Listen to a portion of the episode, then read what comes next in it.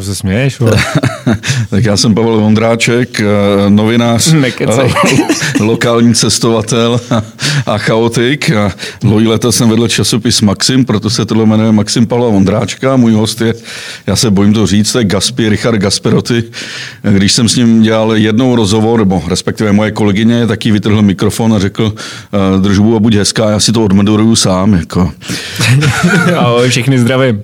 Uh, Richarde, já, tebe pro nás je obrovská pověst vtipného člověka a já díky tobě jsem přežil útok Berana, když nás napadlo v Rumunsku Beran a ta bába se z toho pak smíchem pochcela. Jako. Je to tak? Stalo. Já málem taky. Jak se to vlastně stalo? My jsme vlastně měli žížalu, že jo? Jsme přijížděli uh, rumunský hory společně s Česadem Maršálem jsme přijížděli rumunský hory, měli jsme žízeň, tak jsme se zastavili v jedné vesnice, že, kde jsme uh, ještě po zárech a po prdeli sklouzli uh, velkou stráň, která byla uh, mokrá. Jasně, jasně. A byli jsme tam na kolech samozřejmě a sklouzli jsme dolů stráň a uh, zabrousili jsme tady k těm třem baráčkům. A z jednoho baráčku vylezla stará bába. No, Přesně tak. My jsme, ona si říkal, že je baba jako, a požádali jsme o vodu, tak nám přinesla vodu, která smrdila po syrovodíku, nebo tím měla vyvedenou z pramenu někde, od někde z jeskyně, což nás samozřejmě šíleně prostě nakoplo. a pak se přiřítil beran, a který mě chtěl napadnout, tak jsem vzal kolo a to kolo mě ochránilo před tím napadením. A tady Richard vzal hůl a začal Berana mlátit přes koule, z čehož se baba smíchy pochcela, tak musím Takže říct. Beran šel zase po nás, že jo, samozřejmě. Hele, Richard, tam jsem naprosto pochopil, že cyklistika, když jsme byli spolu v Rumunsku, v rumunských horách, v Pohoří Traskou, že cyklistika se dělí na několik částí a ty reprezentuješ mm, to, čemu se říká biker. Co je vlastně biker?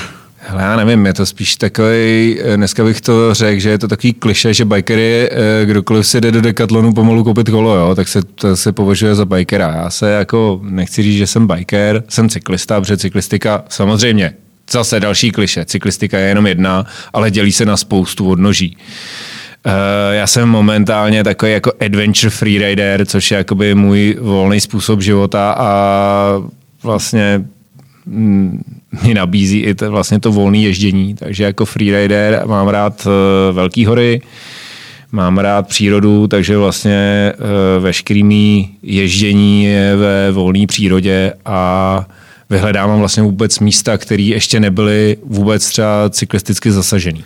Výborně. Uh, Gaspi, já když jsem se připravoval na ten rozhovor, jak jsem si udělal spousty poznámek s tím, no, že, si je, papíru teda s tím že si je potom srovnám, jako, ale nepodařilo se mi to srovnat, neboť jsem si utrhl prostě uh, sval uh, v pravém lítku, takže jsem upil bolestí. Takže pojedeme normálně, jak to tady mám, bude to velmi chaotický a snad to teda nevadí. Jako. No, pěknou strukturu máš. Jo, netuhne ti v, to, uh, v žilách krev z toho. Prý si někdy ztratil dva litry krve. Je to tak. Jak se to stalo? Uh taká, to už je strašně dávno, už to bude 20 let. Kvalifikace na nějaký dual slalom na horských kolech v Sedlčanech, blbá zatáčka, uklouzlo mi přední kolo, spadnul jsem na bok, trošku se mi motala hlava, bylo tak vyražený dech, odjel jsem ještě kvalifikaci, pak jsem omdlel, táta mi odvez do nemocnice, já jsem si utrhl uh, slezinu, která byla ještě na čtyři kusy, takže vlastně to do mě pumpovalo a bylo to lehce přes dva litry, no, takže mi zachránili vlastně život. Takže ty nemáš slezinu teď? Nemám. No ale slezina trochu zvyšuje imunitu, ne? Jak to dneska děláš? Je to tak, ale zase mě nemůže napadnout antrax, viď? Vesnic slezina, takže jako zase, jsem, zase na něco jsem zase můj. Hele, když už jsme u těch teda zranění, já jsem, e, náš společný kamarád Michal e, Mároši e, si jednou urval koule, měl dokonce štěrk v pitlíku. Měl si něco podobného? Štěrk v pitlíku jsem ještě neměl teda. to by mi tam chrastilo. Ale samozřejmě, hele, od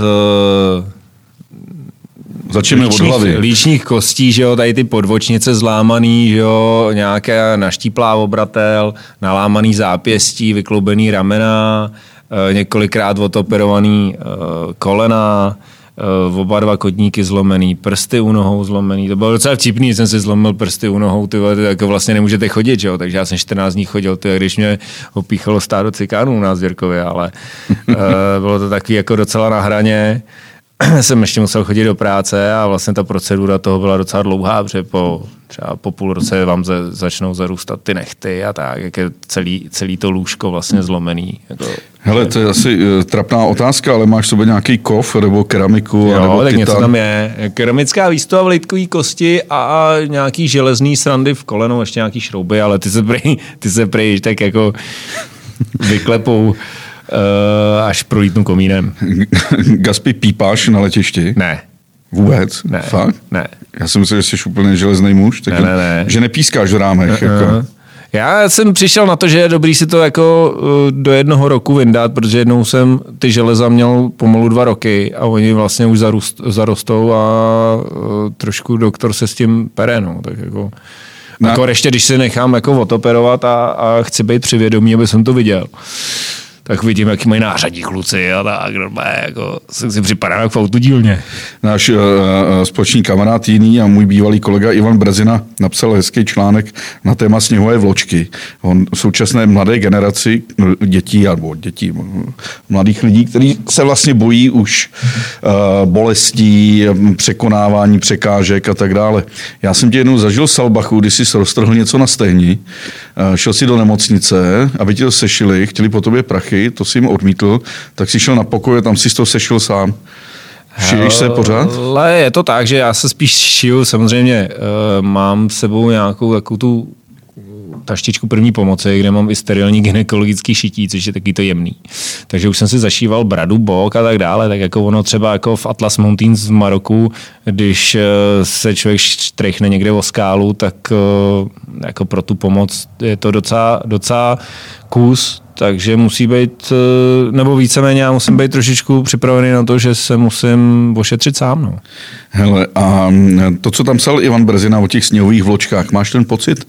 Že ta, jako, že dnešní mládež? Je taková zemělá sněhová vločka. Ale je to všechno dělané díky, díky těm sociálním sítím, tyhle jsou všichni ty mladí, mm, oni o tom kecají, ale vlastně nic neudělají. Jo. Takže my jsme ani já ještě teď jsem prostě, já o tom nemelu a jdu to radši rovnou udělat. Jako. A pokud se to nevyzkouším na vlastní kůži, tak nemůžu o tom debatovat, jestli to bylo dobře nebo to nebylo špatně. Musím si to vyzkoušet. Ale oni už stahují kalhoty vlastně před brodem, což jako dneska tomu ta doba, ta elektronická vlastně to nabízí.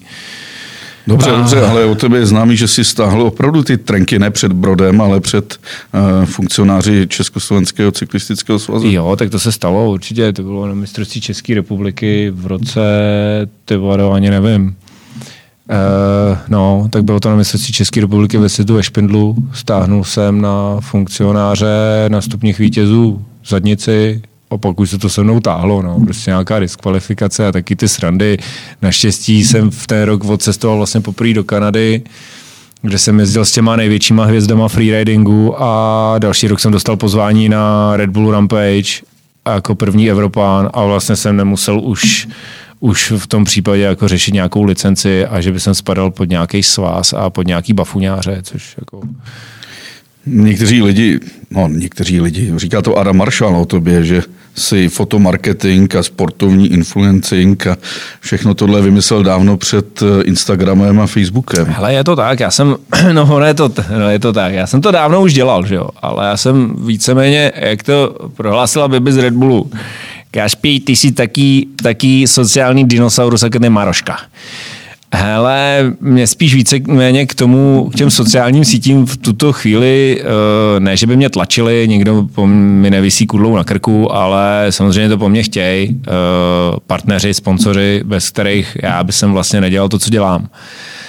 Ale nejsem úplně člověk, který by to hrnul a prodával svůj ksicht až úplně tak, že eh, by jsem si ho dal sponzorovat. Jo.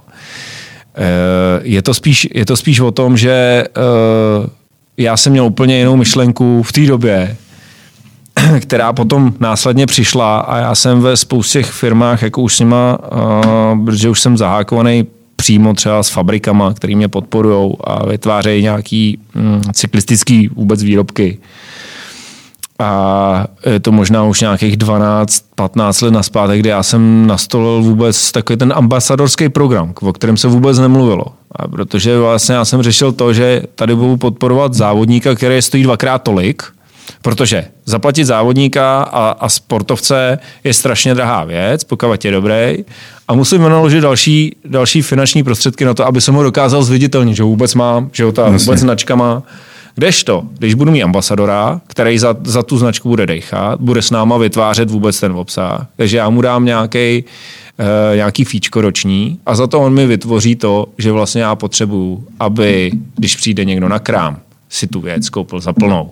A ne, e, závodník dokáže oslovit jenom to závodnický pole a tam si to nikdo nikdy nekoupí za plnou a všichni to chtějí zadarmo a ne za to ještě zaplatit. Jo. Takže tam jsou takový ty dva světy. Je, že je o to, jak si, jak si uvědomit, jak vůbec ten sponsoring funguje. Někdo vás sponzoruje kvůli tomu, že ten produkt chce prodávat a ne ho rozdávat, anebo uh, ho vlastně prodávat za, za náklad. Jo.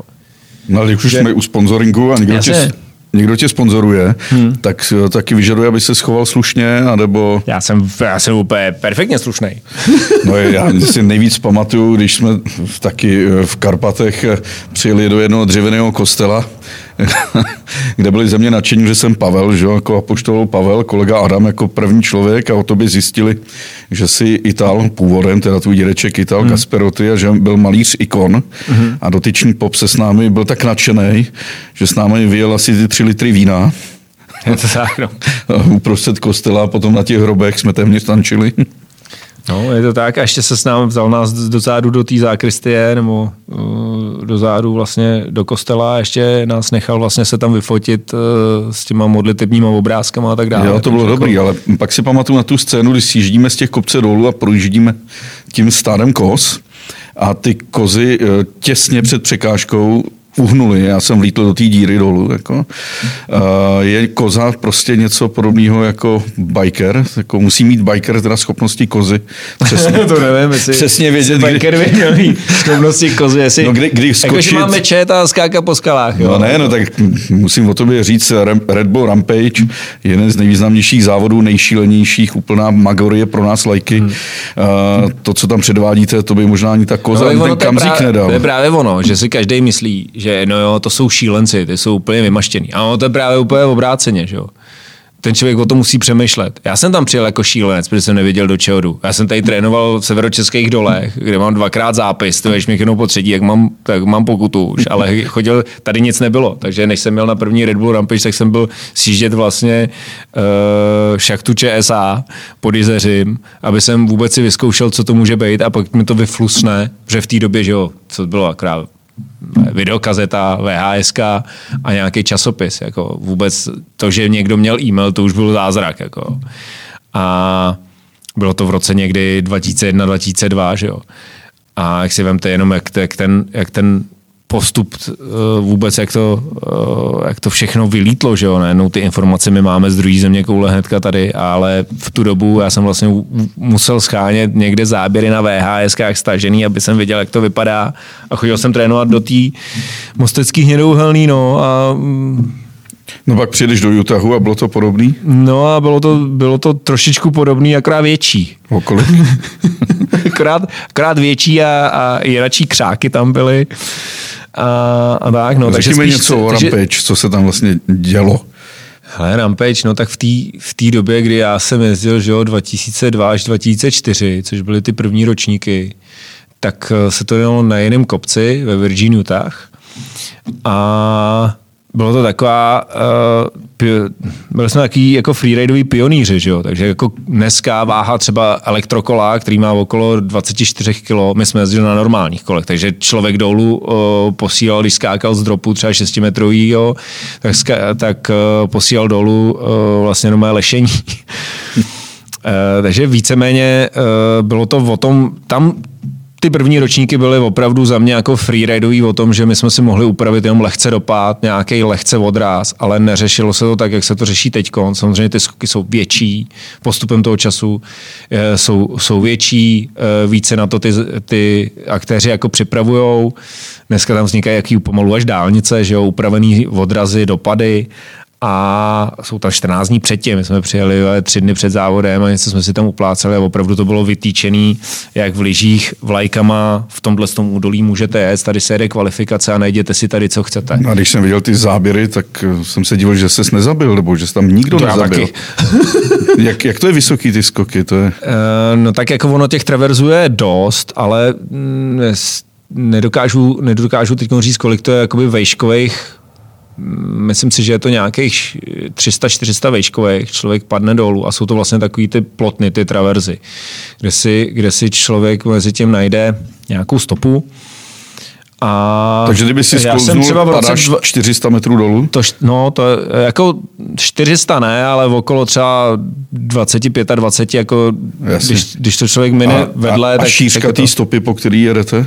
Hele, nejužší tam bylo třeba nějakých 30 cm. Takže 30 cm a nalevo dolů a na, no, napravo. No. A dokonce je třeba metrů. odraz, takže člověk se musí fakt jako trefit. To bylo, bylo to takový uh, pionýrský, zajímavý. A já si myslím, v roce 2002 jsem jako jeden ze tří skákal uh, desetimetrový drop jako o 90 vlastně do boku. Ani jeden jsme to nevodili. je dobrý, že jsme si nezbírali dole zuby zlomenou rukou, a jsme to zase odpružili a frčeli jsme dál, takže jako dobrý. Ještě se vrátíme, ty seš z toho Jirkova nahoře. Kdysi krásné město s krásným zámkem, eh, parkem. Jak jsi prožíval svoje dětství tam? To jako je velký Romov. Hele, jo, no, tak uh, já jsem vlastně spíš žil na okraji Jirkova ča, víceméně v Chomutově, což je vlastně Chomutov a Jirkov se dělí jednou silnicí. Jo. Jasně. Takže půlka silnice je Chomutová, půlka, půlka je Jirková. My tomu dneska říkáme Georgetown. Takže já když jedu eh, k nám na sever, tak říkám, že jedu do Georgetownu. Eh, samozřejmě eh, starý domorodci Jirkovský, ty už tam dávno nejsou, jsou tam samozřejmě, je tam taková ta jiná náplava. A vlastně jsou jenom v určitých ulicích, kde oni si dělají ten svůj vlastní nepořádek a žijou si podle svých pravidel neomezují nás, který bydlíme někde v klidnější uh, zóně a já víceméně jakoby mám vždycky na, jako rád návrat do Jirkova, ať je to jakýkoliv město, tak uh, říká můj, můj fotograf Míla Štáfek, říká, to je odvrácená strana měsíce, ale uh, já to mám prostě rád, protože mám výhled vlastně na ty Krušní hory, Jasně. na vysílač jedlák a tak. Já prostě Krušní hory, nevím, jestli tam někdo jezdí, nejezdí, ale uh, už to dávno nevypadá tak, jak eh, ze starých časopisů, tyhle, že tam jsou jenom torza stromů a, a všechno hory jsou krásný. Já jsem vyrůstal nedaleko od tebe, Chorov u Sokolova hmm. a taky jsem se musel v dětství porovat eh, několikrát s cigány, kteří mě pak hmm. vzali mezi sebe, když mi třeba rozřízli tady palec a musel člověk jako ukázat na tom chodníku, že se jako nebojí. No, jako... tak to je jasný, že jo, to je jasný. Jako mě taky chtěli sebrat hodinky, který mám vytetovaný, nešli dolů, tak mi tam píchli teploměr, viď? Ale... No tě píchli do břicha. Ne, dělám si srandu, samozřejmě. To je... Ale hodinky ti vzali teda. E, no, snažili se. Hele, ale to tak je, člověk se nesmí, nesmí uh, zaleknout a um, tím, jak uh, my jsme byli vždycky uh, takový jako radikální, tak uh, prostě každý by si měl hájit svoje vlastní osobní právo, že jo? Prostě tak je. Já jsem dostal přezdívku Baro Frajeris, tedy velký frajer, mm. že jsem se jako nebál těch hrvaček mm. a to, ale nikdy jsem nenosil hodinky, to je pravda. Když už jsme u těch kerek, uh, uh, seš pokerovaný po celém těle, bolelo to na těch brad, bradavkách? Jo, tak okolo bradavek to docela kousalo. Jo?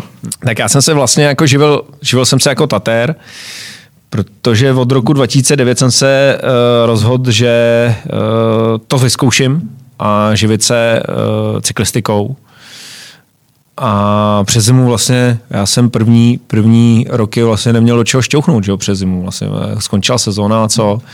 Takže kamarád měl v Chomutově tetovací studio a já jsem dělal vlastně druhýho tatéra v tetovacím studiu, tak jsem tam fungoval nějakých necelých, necelých pět let. Jsem fungoval jako druhý tatér přes zimu a už za mnou jezdili zákazníci až, až z Německa a tak dále. Takže... No škoda, že to nejde vidět, že tvoje tělo, kromě hlavy, ten vypadá jako doktora jo, France. Tak já měl, tyhle, já měl první tetování v 18, velký e, nápis Švabachem Gaspy na záda, že jo? takže jako to bylo, to byl masakr. V té době vlastně nikdo moc to tetování neřešil. Tetova, potetovaní lidi byli mm, vždycky vězeňský vyvrhelové, jak to, jak to brala společnost, ale dneska samozřejmě už to tetování má nějakou jinačí kulturu, že jo? Lidi, lidi to vyhledávají, už jsou už i různý art uh, umělci, který se vyjadřují jako mm, smyslem malby na kůži, ale Hele, tomu ještě moc nerozumím, ale.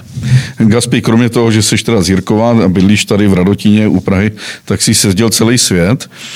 Um, hodně s Lukášem Juskem mm-hmm. máte akci ZAM, kdy jste projeli Mongolsko, Maroko, Mexiko, Sardiny, Tajvan, Azerbajdžán. Jako. Hmm. Řekni mi něco o tom ZAMu. Tak ZAM je vlastně mongolský cesta, to znamená, Uh,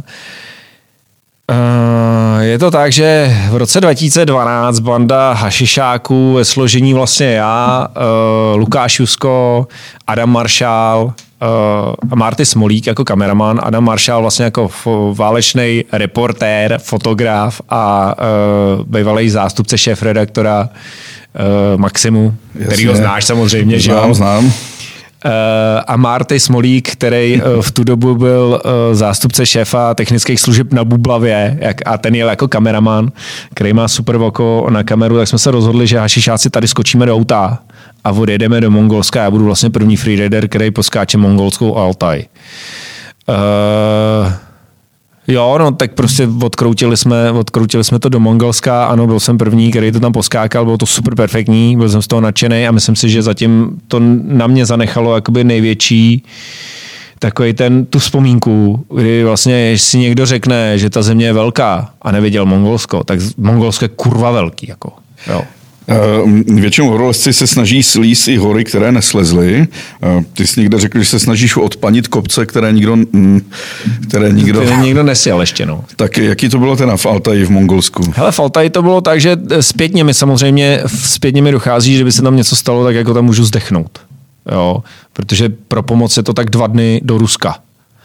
Ale uh, ta Alta je prostě tak kouzelná a nebezpečná, protože je všude kamení nebo písek, nebo vlastně strašně se to, strašně se to střídá.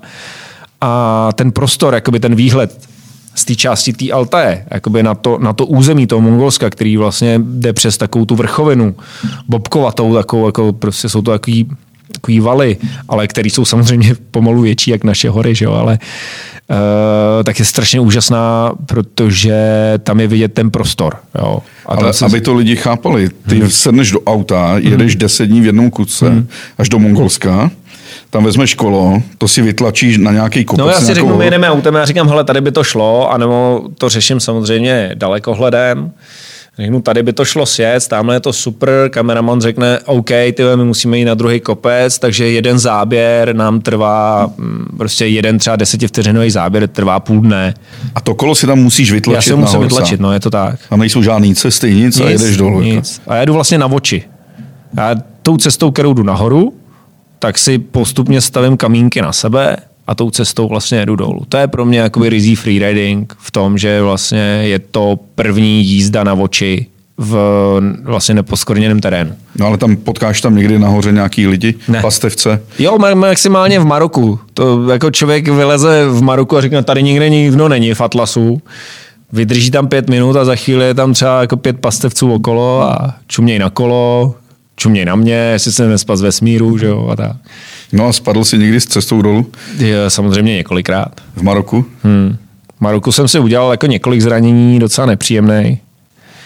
A Maroko je pro mě třeba jako docela zakletá země, protože já tam vlastně jako na to nemám štěstí na ty hory. Mně se tam vždycky vlastně něco stalo. Viděl jsem taky nějakou ak- eh, fotku z tvojí akce ze zamem, kdy jedete přes Bosnu mm-hmm. a sjíždíš na té bobové dráze. Mm-hmm. Ty jsi sjel bobovou dráhu v Sarajevu? Hele, nesjel jsem jí celou, protože jsem byl na vysílačkách. Kluci byli rozmístěný. Já, jakmile jsem vstoupil do té bobové dráhy, eh, v první té velké klopence jsem měl 92 mi to změřilo. A hučel jsem dál, tak kluci dole eh, do vysílačky mi řvali, ať brzdím, brzdím, brzdím, že tam vlezly dvě třídy základky, protože samozřejmě oni z toho udělali turistickou atrakci, kde jsou asi tři nebo čtyři vstupy po betonových schodech takže se nám tam může někdo objevit, tak to není zrovna... Takže ve stovce by si smetl základní školu. Jo, no, ty by, ty by byly rozlítaný ještě teď po lese. Hele, a jel si ale rychleji, 211 km za hodinu, mm-hmm. s nějakým sršněm. S Pepou Sršněm, no. No. S kamarádem. Kde to bylo? Hele, bylo to v Elnářích, myslím si, že to bylo v roce 2009. Od té doby jsem řekl ještě, že to udělám jednou a pak se zase z toho ušlo, protože to byla taková blbost, že nám šlo o kejhák obou dvou. A my Já jsme, se my jsme, za motorku. No, my jsme spolu jezdili freestyle motokrosový akce, on mě roztahoval na čtyřkolce na ty freestyle motokrosový skoky na kole. No a tam vznikla taková, u piva vznikla taková debata, on říká, hele, já víc jezdím na té silniční motorce, pojďme se něco, já tě zaháknu za lano a roztáhnu tě po letišti. A říkám, tak jo, tak do toho jdem, no tak eh, z toho vznikla takováhle hovadina a on mě měl vlastně uvázanýho za pásek kolem pasu a já jsem to měl za řídítkem, měl jsem takový speciální rozpojovák, který vymyslel táta. A měřili nás normálně fízlové těma radarama, plus tam, plus tam byla samozřejmě z, těch, eh, z toho zá- zápisu do rekordu a tak, takže docela jako velký ansábl. Chytla se to i televize, to byla docela taková sranda. Co by se stalo, kdyby si v té rychlosti zabrzdil? Hele, si myslím, že by jsem potřeboval nový tetování. Jako. Je to, spíš, je to spíš o tom, tam, tam šlo o to, že mm, rozpojení jakoby z motorka a kolo v určitém bodě, eh, když je tam přes dvě kila, eh, je to, že jsme byli domluvení, že Pepa jede třeba doprava, jedu doleva a Pepa víc eh, chytnul jednou za brzdu a vlastně nebo víceméně po, povolil plyn a já jsem ještě jel, rozpojil jsem to a dvakrát mi to lano udělalo takhle před předním kolem, to rozpojený. Že jako kdyby se mi dostalo do předního kola, no to jako možná ještě dneska letím někde. No, t- ale vypadá to, že se s malem, několikrát malem zabil. Jo, tak já jsem eh, častokrát jako brousil, eh, nebo takhle zubatá mě brousila kosu o jazyk, no. A dneska už to beru trošku jinak, no. A chtěli tě uh, naopak lidi zabít někdy tebe? Jo, tak mnohokrát. Třeba? Uh, asi jsem některým typům prostě nesympatický. Tak Nebylo to v tom uh, útahu, kdy jsi dělal ten striptease na stole s těmi Ale tam, poklicema? A tam je, to, tam je to normální, spíš jako třeba můžu říct takovou historku, s těma poklicema to všechno prošlo, jako samozřejmě tak to je po, po nějakém Red Bull Rampage eh, party a tak dále, takže to všechny tyhle ty věci se akceptují, ale já jezdil jsem třeba za uskupení uh, kluků uh, Flowriders uh, a měli takový jako flow show, kde mě pozvali kluci z Vancouveru na náměstíčku ve Vancouveru, v Norchoru uh, a vlastně já jsem měl v té době takový signature trick, že jsem vyskočil na kole a stáhnul jsem si kalhoty a odjížděl jsem s holou prdelí. No a uh, Dangerous Dan, šéf vlastně celého toho týmu, říká, hele Gaspi, tohle to už nedělej tady, jo, jako to prostě nemá cenu. A všichni, jo, jak tam burcovali, že to super perfektní, tak jsem se rozjel, říká, jo, jo, jak jsem to udělal po druhý a už po mně šli policajti. Takže kluci to ještě nějak jako učesali, řekli, hele, tohle to prostě nejde a policajt mi vyhrožoval a říkám, co se děje? A říká, hele, ty vole, to je dětský den. Takže uh, já jsem samozřejmě nevěděl, že děláme exibice na dětském dnu a tohle to samozřejmě tak, jak tomu, jako v Americe už by jsem uh, si šel sednout jako na chvíli, brouknout za, za železa, ale v Kanadě to vlastně akceptovali, kde to omlouvali, že vlastně jsem neznalej uh, díky tomu, že v Evropě máme úplně jiný pravidla. Takže v Evropě můžeme ukazovat holou Eh, prdel. přesně tak. Gasper, když jsi jako špičkový sportovec, máš holou prdel nebo vyděláváš?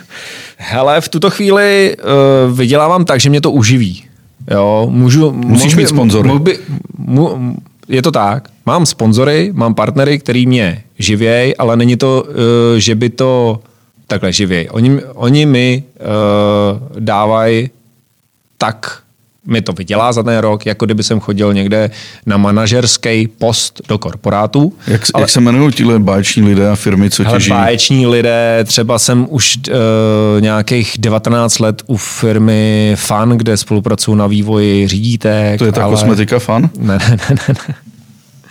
To je samozřejmě firma, která dělá nějaký komponenty. Jsou tady, mám tady, mám tady uh, lidi, kteří jako třeba česká firma, která dělá maziva, česká firma, která dělá pneumatiky, Mitas, že jo. Uh, Mercedes-Benz, uh, můj, můj už asi tři roky si myslím, že je to partner Mercedes-Benz Vans, Česká republika. Pro Rubenu ještě děláš něco? Ano, to je Mitas, vlastně se to, Je to to přejmenovalo. Takže tam já jsem designoval nějaký dva pláště, uh, redesignoval dva pláště, takže jako spolupracuju s nima, dneska to vlastní v, uh, švédský majitel, furt se tam mění ty posty, takže vlastně člověk se naučí to je nejhorší na tom, že vlastně já se nemůžu úplně plně 100% věnovat uh, tomu ježdění, ale to ježdění vlastně nejde dělat bez, tý, bez toho ofisu vedle. Takže já trávím spoustu času i na počítači, který jako nesnáším, na té na tý internetové komunikaci a tak dále, protože samozřejmě dneska třeba marketingový ředitel Mitasu, který, pod kterýho spadám, je francouz. Jasně. Další týpek, pod kterýho spadám, je ze Singapuru. Na další straně mám tamhle uh, holčinu Chloe, která je v Americe, který, s kterýma vyvíjem prototypový řazení na kola. A viděl jsem tě v tričku Wheel of Cycling, což je vlastně uh, akce Škodovky. To no. už skončilo jako. Akce Škodovky stále funguje, já jsem tam, uh, funguje tam Adam Maršál, uh, víceméně je, je Adam uh, píše jako reporter pro International uh, stránku Jasně. Wheel of Cycling a já Adamovi uh, sem tam dopodá, dopomáhám s nějakým kontentem nebo obsahem, který by byl no. mezinárodní. A to se chci zeptat, ne, Češi a cyklistika, právě když to Škodovka hmm. sponzoruje, nepřihání to dneska Češi, že už přestávají chodit a všichni šlapou na kol, hele, no, sklady tak, jsou vyprodané, díky, krámy díky, jsou prázdné. tak, díky té koronavi, eh, díky eh, tady tomu šílenství COVID-19 uh, cyklistika zažívá strašný boom. Uh, takže vlastně sklady jsou prázdný. Ne, uh, teď Ale si... proč si vidím chlapy, ženy, děti, jak na rovině tlačí ty horský kola, dřou na tom. Dneska to začal být i trošičku trend, jakoby, to horský kolo. Začalo to, podle mě už to začalo někdy třeba 10 let naspátek, kdy všichni ty jezdili na golf. Dneska už jezdí do, na single tracky a kdo přijede uh, nějakým pěkným, že jo, drahým autem a na střeše má pěkný drahý auto, tak si myslí, že je považované. Prostě si honěj brka určitý typy lidí a dneska mm, jako právě proto, jak si řekl, jako biker, biker, eh, já se nemů, nemůžu, eh, nebo ani nechci stotožňovat s, s lidma, který to mají jenom jako emotivní ejakulaci eh, v rámci toho, že eh, dnešní doba udává trend toho, že vlastně když máš dobrý kolo, tak je to super perfektní. A je to někde v Evropě, že si tolik lidí koupí Hele, tak drahá horská kola, aby jezdili úplně, po rovině? Úplně ne, my jsme, my jsme jako na to specifický jako Češi. Jo, my jsme fakt jako na to specifický, kdy, kdy mně se i stalo to, že přijel nejmenovaný závodní tým, který jezdil UCI jako světový pohár a neměl tu značku toho kola, za který jezdili, neměl to kolo, jako přijel tady týpek z Moravy a vytáhnul ho z auta a on měl ten nejvyšší model, který neměl ani jako závodní tým, takže jako... Takže často tam, Češi vyhazují prachy zbytečně? To bych neřekl. Oni, si, oni si vlastně dělají radost, no. No ale musí se nadřou, nadřít, když to vidím, jak je... Ale dneska je velký boom těch elektrokol a čekám, kdy celá ta legislativa vlastně tomu trošičku dá ťavku, protože... Je... Nebude to zdravotní průser, ty elektrokola? Hele, já nevím, jestli to bude zdravotní průser. Hele, ono to jede, já na tom jezdím taky, baví no. mě to, ale mám to, mám to jako doplněk k, t, k té cyklistice. Já to mám na objevování. Koupil jsem elektrokolo mýmu tátovi, který mu je 74. Náčelníkovi. A, otev, náčelníkovi a, vo, a vlastně otevřelo mu to úplně nový obzory. Jako o, třeba kameničku, nádrž e, nad Chomutovem, kam on by nikdy, nikdy jako pěšky nedošel, protože má umělý kyčle kolena a v tuto chvíli vlastně mm, on si tam jde na kole. No ale já i v Krušných horách vidím tolik eh, lidí, kteří se zranili na elektrokole. Protože to neumějí. Oni neumějí. Jsou důchodci, jedou najednou rychle. No, a... je to tak, že neumějí jezdit na tom normálním kole v klidu, a přecenějí ty svý síly na tom elektrokole, kdy samozřejmě třeba z Klínovce, že jo, nejvíc odváží eh, na modrý, která je nej, nejjednodušší uh, lidí jakoby s elektrokolama. Protože jsem to rozfofrníkuje, že jo, nestíhají na, na ty brzdy, najednou přijde Wingl a oni jsou v lese, no. a prý to odčipovávají taky. Aby... Je to tak, no. Není, není, to, není to legální, samozřejmě legislativa dává do nějakých 25 kilometrů, pak by se to mělo vypnout. Eh, v cizině jsou za to docela velké pokuty. V Rakus, Rakušák, ten když eh, najde či, načipovaný kolo, tak je to třeba 300E na místě. A u nás se to zatím ještě moc neřeší, ale já se obávám, že eh, najednou tak jako jste to viděli, když, když nám padnul ten lockdown, tyhle, kolik lidí bylo vlastně na těch cyklostezkách a tak dále a ten to bylo normálně jak na magistrále. A tam je zásadní problém za mě je to, že na normálním kole se udržuje vlastně průchodnost ať už na silnici nebo na té cyklostezce, tak hlavně v tom terénu, kde jsou ty single traily, furt stejná. 5 až 7 km v hodině je nějaký rozdíl. Ale ty elektrokola samozřejmě jedou rychlejš, takže tlačej ty normální uživatele těch stezek a ty cyklisty před sebou. Jo, takže proto je to i takový, jako že třeba rychlebský stezky dali, elektrokola nejsou vítána. Hmm. Vůbec se tomu nedivím. Jako. Kolega Brazina napsal jednou takový hezký hejtovací článek, který se jmenoval Cyklobuzny, cyklofašisti a cyklozmrdi. Hmm.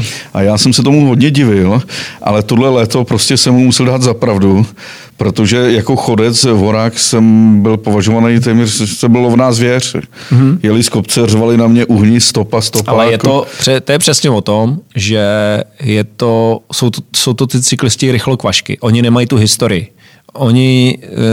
Uh, je to cyklista, který přijde do krámu, koupí si to kolo, koupí si to vybavení a v tu chvíli je cyklista, vygooglí si, kde jsou super perfektní trasy, tak tam jedem, protože tam jezdí všichni a najednou se začne chovat, začne mu to jít a začne se chovat jako, že je pán na tom kole ve své podstatě. Ale většinou tyhle ty lidi jsou, to je prostě navoděná bída cyklistická. A ty si přece vždycky dělal, nebo kdysi si dělal kempy cyklo? Já dělám Jas, furt. Kde si učil lidi jako je to tak, jezdit, no. bajkovat, skákat? Naštěstí jsem, jsem rád, že víceméně moje kempy vyhledávají lidi, kteří opravdu se chtějí zdokonalit, chtějí se zlepšit a chtějí uh, se zlepšovat sami sebe. Ne, ne víceméně to, že by se prsili, že skočí dál a vejš a, a řval na Kokořínsku s rádiem na zádech na někoho uhni, uhni. Že? Já jsem teď úplně v šoku z, z toho, co máš před sebou. Plastová lahev průhledná. Není plastová, je skleněná. Skleněná lahev. Plastu by to nefungovalo. Vnímáš nějaký krystaly a pak vidím, že je to šungit. Jako. Mm-hmm. Je to šungit a je tam Ale já jsem tě vždycky křišťál, no. znal jako člověka, který na akci Marošana pařil do rána do 4 do 5, valil teda průtočně ohřívač panáků a ráno si byl na bajku a metal si kozelce. Ho, je to tak, tak jako, hele... Tak tohle, zestárl si? Hele, ne, že zestárl, ale potřeboval jsem... Kolik je Gaspy? Hele, je mi, 40, bude mi 44 teď. Tak ještě si nezestárl. No ne, nezestárl, ale vím si to, že vlastně uh, já v 43 vlastně furt musím držet, nebo držím furt uh, ty věci pod plným a co musím říct, tak do toho chlastu zašli něco dávat, protože druhý den už jsem více sekaný než dřív. A to nebude tím, že stárnu, ale něco do toho začali dávat. Jo, jo. Přesně tak. Blbě vyplachou ty, ty lahve. Hele. Tak uh, pojď k té vodě šungit. No, hele, tak uh, začal jsem se, je to tak dva roky naspátek, kdy mě to sesekalo a musel jsem samozřejmě vyhledat já už nějakou pomoc. Uh, protože na mě toho bylo strašně moc. Uh, spousta akcí, spousta věcí, ono, si vypadá, ono to vypadá, že jezdím jenom z kopce na, na, na kole, ale zatím je eh, spousta dřiny a třeba maximálně 4 hodiny spánku. Gaspy jsi byl psychicky zraněný. Já jsem byl psychicky zraněný. Mm, bylo to až tak, že mi zašly vypadávat vlastně ty kola, eh, zuby. ty vousy, že jo? Ne, zuby, ty to ještě snad ne. Tyjo. Uh, vlasy a začal jsem teda řešit sám sebe, měl jsem taky to vnitřní, vnitřní taky to chvění, pnutí, že vlastně člověk zjistí, že není sám sebou a Uh, musel jsem vyhledat pomoc, uh, která byla trošku alternativní. Nešel jsem metodou uh, toho, že by jsem šel hnedka k panu doktorovi, aby mi dal nějaký prášky, dej mi piluli, vole, modrou, červenou, fialovou, vole, bude mi dobře. Uh, Stejně je to jenom eh, víceméně placebo, to, aby jsme si my v Makovici uvědomili, že eh, my jsme strůjci jenom svýho zdraví a vlastně eh, svý životní cesty kde já jsem si to potřeboval utvrdit, takže jsem vyhledal nějakou alternativní pomoc, která mě vrátila zpátky na nohy. Je to dva roky, bude mi to ještě trvat čtyři roky, než se vrátím tam, kde jsem vlastně fungoval jako uh, mentálně jako divočák, že se neposedu z žádný, že na mě někdo vybavne, tyhle, že uh, hele, je potřeba hnedka tohle z toho udělat, já se z toho posedu, protože jsem byl zvyklý odpovídat na e-maily hned, zvedat všechny telefony a vlastně neměl jsem žádný svůj osobní život, který strádala i moje rodina.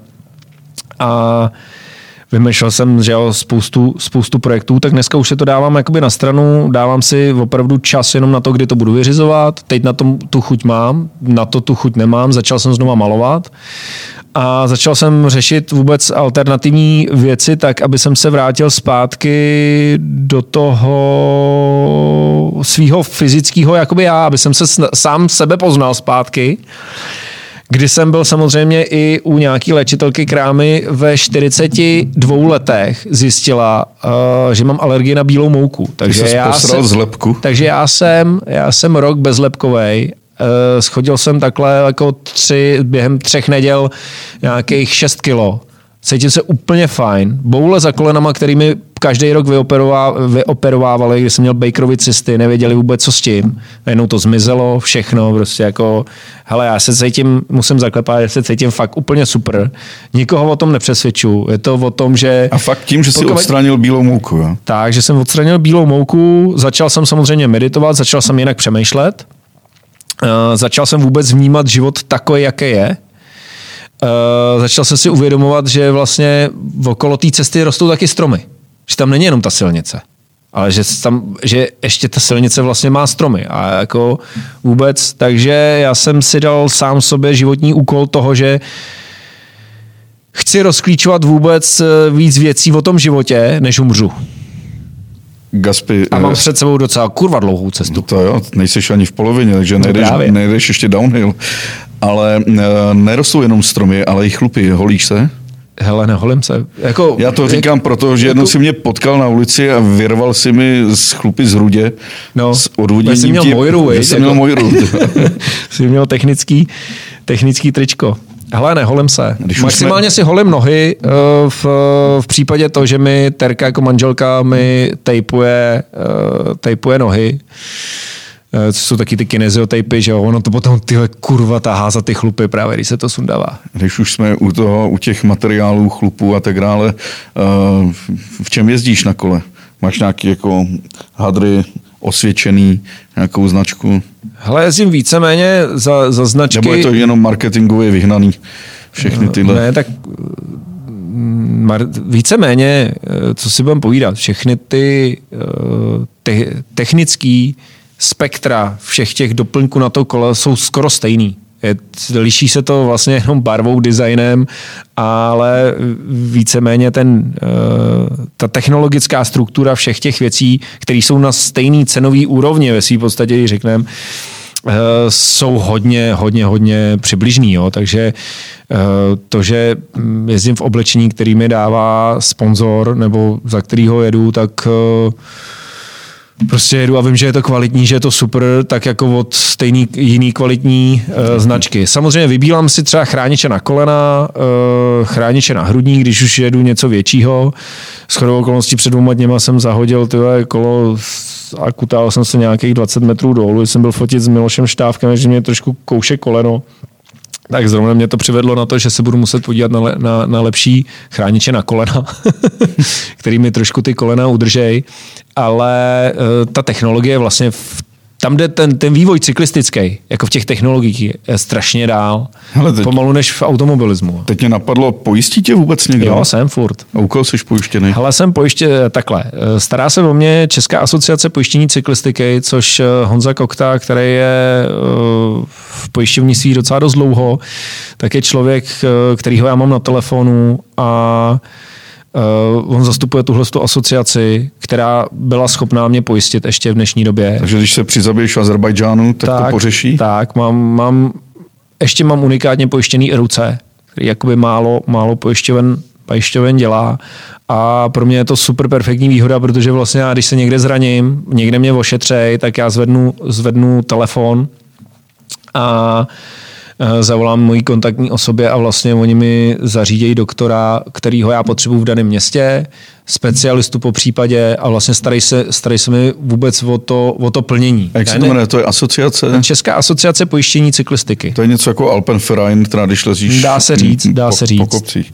Alpenverein mám pojištění taky, protože Alpenverein je super perfektní uh, v tom, že když uh, v evropských horách uh, já budu mimo vyznačený cesty, něco se mi stane, tak Alpenverein hradí vlastně celý záchranný tu, tu záchranu akci. To znamená, Od helikoptér až přes všechny tyhle To znamená, věci. že i když lyžu a vědu do freeridu, do volného terénu, tak hmm, pro ně to Pokud pojištění... tam není zákaz, Jasně. tak ano. Jo. Když to, když to vlastně v létě v těch horách jako máš nějakou stezku, řekněme v Rakousku, neměl by si někde jezdit jako mimo, ale když si jedeš, něco se ti stane a je to neoznačená stezka, mm. tak uh, vlastně oni hradějí celou tu záchranu akci. Což je jako super, že jo? Já si myslím, že nejlepší pojištění je cash mít na cestě, na cestách. Hele, dneska v Evropě ne, dneska už to funguje i tak, že vlastně se zraníš, jdeš do uh, nějakého hospitalizačního střediska a stačí vlastně někde už u některých vůbec uh, kartička pojištěnce vlastně česká, že jo, co, co, to, co máme. Víš, co je to HLP? Ne. Hluboce lidský příběh. Řekni mi něco, jak dává škola dětem s ne- nevylečitelnou nemocí.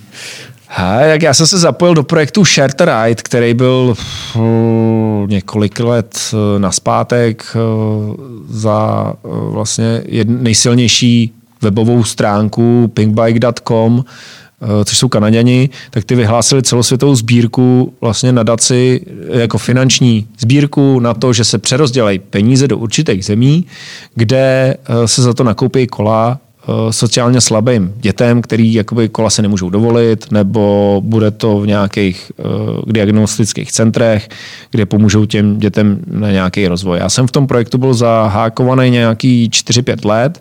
Projekt v tuto chvíli je trošku zmražený díky tomu covidu, ale rozdával jsem kola jak v Marockých horách dětem uh, v takové horský, uh, horský škole, kde to nebylo úplně jednoduché, protože na to musí být povolení, že my jsme to dělali jako přes naše kámoše v Maroku, takže jsme to dělali na černo, protože to musí být všechno kontrolovaný. Předával jsem vlastně tady pro Agnes Mikš, která má nadaci tisíc statečných, což jsou onkologicky vylečené děti, nebo je to, je to víceméně Jasně. tisíc statečných je tak, že můžeš být i ty, jeden z tisíce statečných, když dáš třeba minimální částku 200 korun měsíčně, pošleš na permanentní účet, který tam je, tak to jde víceméně na výzkum léčby toho dětského onkologického onemocnění.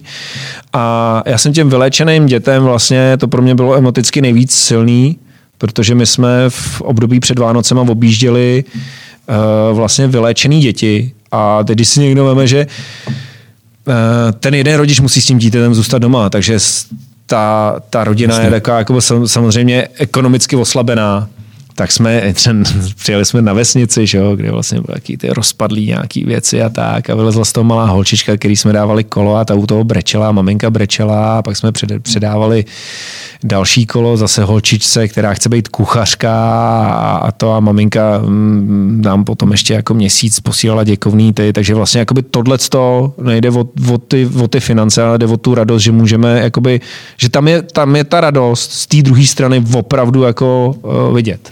Vraťme se ještě na závěr k těm tvým cestám. Jsou Češi něčím specifický, když se také sjel celý svět? Hmm. Češi jsou specifický s tím, že uh, přijedou do určitý země nebo určitý uh, neznámý krajiny a řeknou, jasně, koupím si mapu, ty vole, tady to vypadá super, tady to je dobrý, tam jdem. A nezajímá je, nikdy tam nebyli, ale prostě nevědí. Nejsou ochotní vytáhnout bankovky, už se to trošičku mění, ale nejsou ochotní vytáhnout bankovky a dát to lokálnímu guidovi, který uh, je provede i do míst, kde to neznají. Já jsem hmm. vždycky byl napojený, i když jsme byli kdekoliv jako v, fakt jako v divoký přírodě a tak, jsem měl lokálního guida sebou, který věděl, který měl napojení, pokud by se něco stalo přes satelitní telefon, pokud by uh, věděl dopředu, jaký má přijít počasí a tak dále. Proto ty Češi třeba v Rakousku vylídnou v zimě jako na, na ski Alpy, vlastně o tom skoro vůbec nic ne, nevědí, koupí si to vybavení a jdou do těch hor, pak je tam hledají. Že jo? Nejsou schopní dát ty peníze za toho, za toho guida, který Myslím. je tím zkušený, je proškolený, je to horský vůdce. Takže tohle to ještě Češi u nás jakoby neumějí.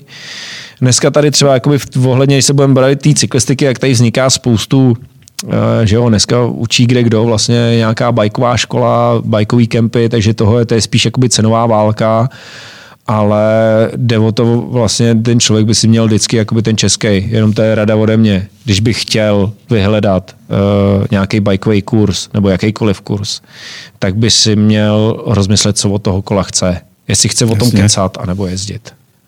Uh, ještě k tomu chování Čechů. Hmm. Prý jste jednou někde v Las Vegas malem nestihli letadlo. Hele, no to bylo takhle jako no. Tak si prej vzal... Uh... No, to jsme se vraceli zrovna z Red Bull Rampage, to jsme zase zpátky, jsme s Michalem Márošem, myslím si v roce 2008 jsme se vraceli z Red Bull Rampage a nějak jsme to protáhli večer, že jo, Oslava, tyhle ty srandy a zaspali jsme. Adam Marshall, který je samozřejmě malýho vzrůstu, ale yes. silný duchem i svalem. Naložil, naložil kompletně celý auto, nás uh, s dvojkou v kůži do auta, odvez nás na letiště a když jsme přišli na letiště, náš let prostě odlítal do nějakých tři čtvrtě hodiny. No a my jsme viděli tu frontu velkou, která tam je. Michal samozřejmě, já měl dvojku v kůži, Michal měl dva a půl, takže ten byl víc takový jako futra futra. Tomu jsem podražil nohy a hodil jsem ho na cripple caru, která tam byla.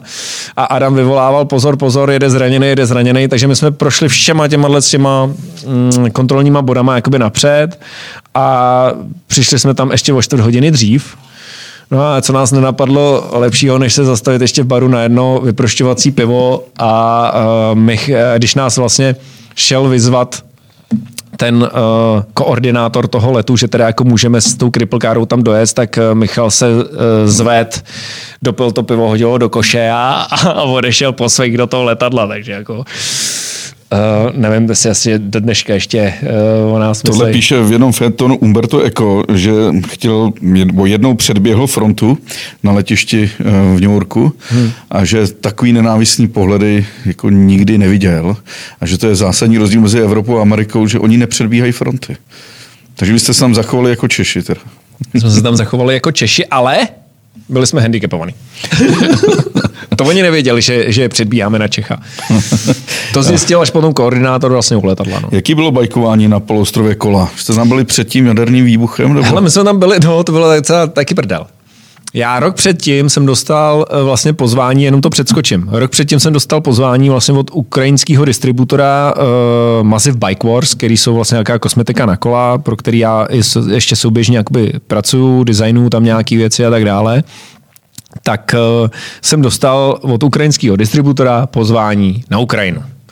Vymysleli pro mě trip, kde uh, jeden den byl vlastně, já jsem dostal povolení na kolo a fotit vlastně v Pripyati, v Černobylu jako unikátní. Já jsem se toho bál, jako co to bude tohle, když jsem viděl tu bránu, že vlastně z jedné strany, z druhé strany je prosklená budka, kde si člověk může koupit jako oznáček, tričko, Černobyl s radioaktivním znakem. Říkám, ty vado, to je jaký divný. Samozřejmě jsme to nafotili, já z toho neměl úplně dobrý pocit, jako určitě by jsem se tam znova nevrátil, je to fakt takový jako mm, město duchů, e, pro určitý fotografy to může být zajímavý, kde samozřejmě byla i nějaká mezinárodní soutěž. E, zase jenom upozorním, jestli se někdo chce podívat, tak e, upozorňuji dopředu za mě, najděte si adekvátní jako guidy, který opravdu tomu rozumějí, protože třeba přede mnou my jsme fotili a přede mnou prošli, prošlo třeba 30 turistů z Anglie. Jako za loňský rok tam bylo 50 tisíc návštěvníků, což je jako docela masakr. Ale přijel autobus, 30 Anglánů, který normálně jdou po ty, eh, co je ten, jasně, ten kolotoč, jo. Polovina z nich šlápne na ten kanál kovovej. Nikdo nic, mají prostě jednou průvodce. Já měl k sobě, jako byl jsem tam jeden, měl jsem dva a plus jsem měl ještě jakoby samozřejmě fotografa, z ukrajinské strany a tak. A já jsem jenom měl a ten jeden už na mě pískal, vyhni se tomu kanálu. Já říkám, proč? Ty, ten, kolik jich tam šláplo na to těch lidí. A on přišel s tím dozimetrem, změřil to, to, prostě to bylo nacucený radioaktivitou, že jak ten kov to, kov to nasál. Já říkám, a, a jak to, že tenhle ten uh, průvodce prostě, jako, no, protože to je jiná společnost. Takhle. Takže jenom si dejte pozor, až tam pojedete na výlet, tak nešetřete na tom, vemte si opravdu adekvátní, protože si můžete taky přivízt tyhle žárovku tyhle v tom v kapse. A Pojďme nahoru na to Rusko. Tak jdeme nahoru na Rusko. No a právě já už z toho byl takový, říkám, ty vole, to byl zážitek zase, víš co. A druhý, druhý rok Adam přišel s tím, hele, to je jako kola, pojedeme nahoru do Murmansku. A říkám, ty vole, tam mají zase ty vole, ty uh, atomový ledoborce, ty vole, no tak jedem se podívat na Lenina nahoru. Jeli jsme, uh, musím říct, že teda ta cesta tam mi trošku připomínala Ameriku, protože já jsem si to i vyfotil, já jsem si to i vyfotil, udělal jsem si print screen na, uh, navigace. 844 km rovně na první kruháč. jako takhle to ta A cesta. pak rovně zase. A pak zase rovně, jo. Takže jako nová silnice, super silnice, vlastně uh, poloostrov Kola to uh, tvoří nějakých 70-80% bažiny. A my jsme dojeli do Murmansku, dostali jsme se do uh, vlastně nejsevernější vesničky, vesničky, která se jmenuje Teriberka. A tam jsem v čtyřech stupních uh, strašný, strašný uh, vítr. Měřili jsme to, bylo to asi 84 v hodině. Uh, jsem sjížděl prostě nějaký tam ty stěny, nějaký skály a tak dále, jako nepříznivý počasí, docela, docela ostrý.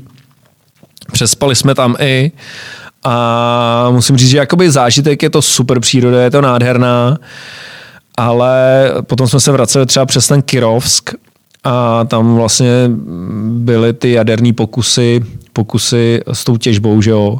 Takže tam to na mě zase padlo, že to fakt jako pochmurný, hnusný, teď tam třeba cedule zákaz koupání, do toho velká trubka, kde je úplně jaká ta tmavá voda do toho teče. Říkám, ty vado, tady, to, tady fakt jako jezdit nechci. Tak jsme se sebrali, jeli jsme do prdele a jezdili, jeli jsme na uh, super území Kandalakša což je vlastně taková vstup, vstupní brána na ten poloostrov Kola, jo, z toho Ruska. A uh, natrefili jsme tam na takový týpky lokální, který jezdili, ten nám třeba vyprávěl, že jako zkoušel jezdit po zadním, ty pak mu to uklozlo, neměl helmu, takže si jako, on je plešatej, tak si, tak si uh, otevřel takhle, uh, jako ne že lepku, ale sundal si vlastně tu kůži z té lepky, tak si to takhle při, přidal, uh, přidělal zpátky s tím do nemocnice a tam mu to zatejpovali jenom, jako, takže takový, takový divočáci tam byli. No a my jsme vlastně byli na takovém výběžku, kde jsme viděli na to hm, Bílý moře, si myslím, no, že to Bílý je. moře, Tak, Bílý moře, děkuji ti. A já mám super perfektní fotku tam odsáď, kde Adam mě fotil, že stojím opravdu na tom výčnělku, na tom kameni, koukám do toho Bílého moře pěkně. A my jsme v neděli večer odjeli a ve středu ráno jim to tam prdlo. A všichni jsme tady o tom v Evropě viděli. A já jsem klukům do Ruska psal, jestli o tom vědění. Ne. To byl tom pokus nějaký jaderný rakety, No, ne? něco jim tam bouchlo, no. Jako za, za, zaznamenali to dozimetry až eh, v Norsku. Takže jako to šlo docela, jako docela dost. Zá, zákaz rybolovu samozřejmě, všichni zašli skupovat Jasně. ty, uh, ty jodové kapsle a tak dále, ale to my už jsme byli samozřejmě pryč. Takže my jsme zase utekli za 5.12. To máš vytetovaný taky, ne? Za 5.12. Eh, Za, pět, eh, mám, za 5.12 mám vytetovaný na těch hodinkách. Gaspi, jednu z posledních otázek. Jak se bajkovalo na Sardínii? Hele, Sardinie je super perfektní. Spíš ty, ty lidi jsou jako friendly, jsou to, samozřejmě, je to ostrov, který uznává furt vendetu. Žijou si vlastně svojí samozprávou, je to italský ostrov, ale je to tam všechno kamenitý. Je to super nádherný, je to kamenitý, je to v držku. Uh, ale bavili mě ty lidi. A díky tomu, že vlastně my jsme byli a udělali jsme projekt třeba ZAM na Sardiny, uh, který jsme od celosvětově odprezentovali, tak uh, to uskupení cyklistů z té Sardiny dostalo injekci od Evropské unie, unie na nákup půjčovacích kol a vlastně šk- dneska i v rámci tělesné výchovy oni jezdí školit děti do, do základních škol, jakoby vůbec vzdělávání se e, a pohybu e, na kole v, v provozu a tak dále. Já se ptám kvůli tomu, že na Sardiny až do 50. let fungoval institut takzvané Akabadory. To byla žena, většinou vdova, která vykonávala určitou službu, nikoli finanční a dostala za to třeba chleba nebo sír. A je to institut velice... Je polikačka taková. Ne, byl to institut starý několik eh, tisíc let a poslední případy jsou do 50. let. A když byl někdo nevylečitelně nemocný nebo starý a opravdu už se trápil těsně před smrtí, tak přišla Akabadora do prázdného domu, kde vlastně odešli eh, obyvatele, zůstal tam pouze ten umírající.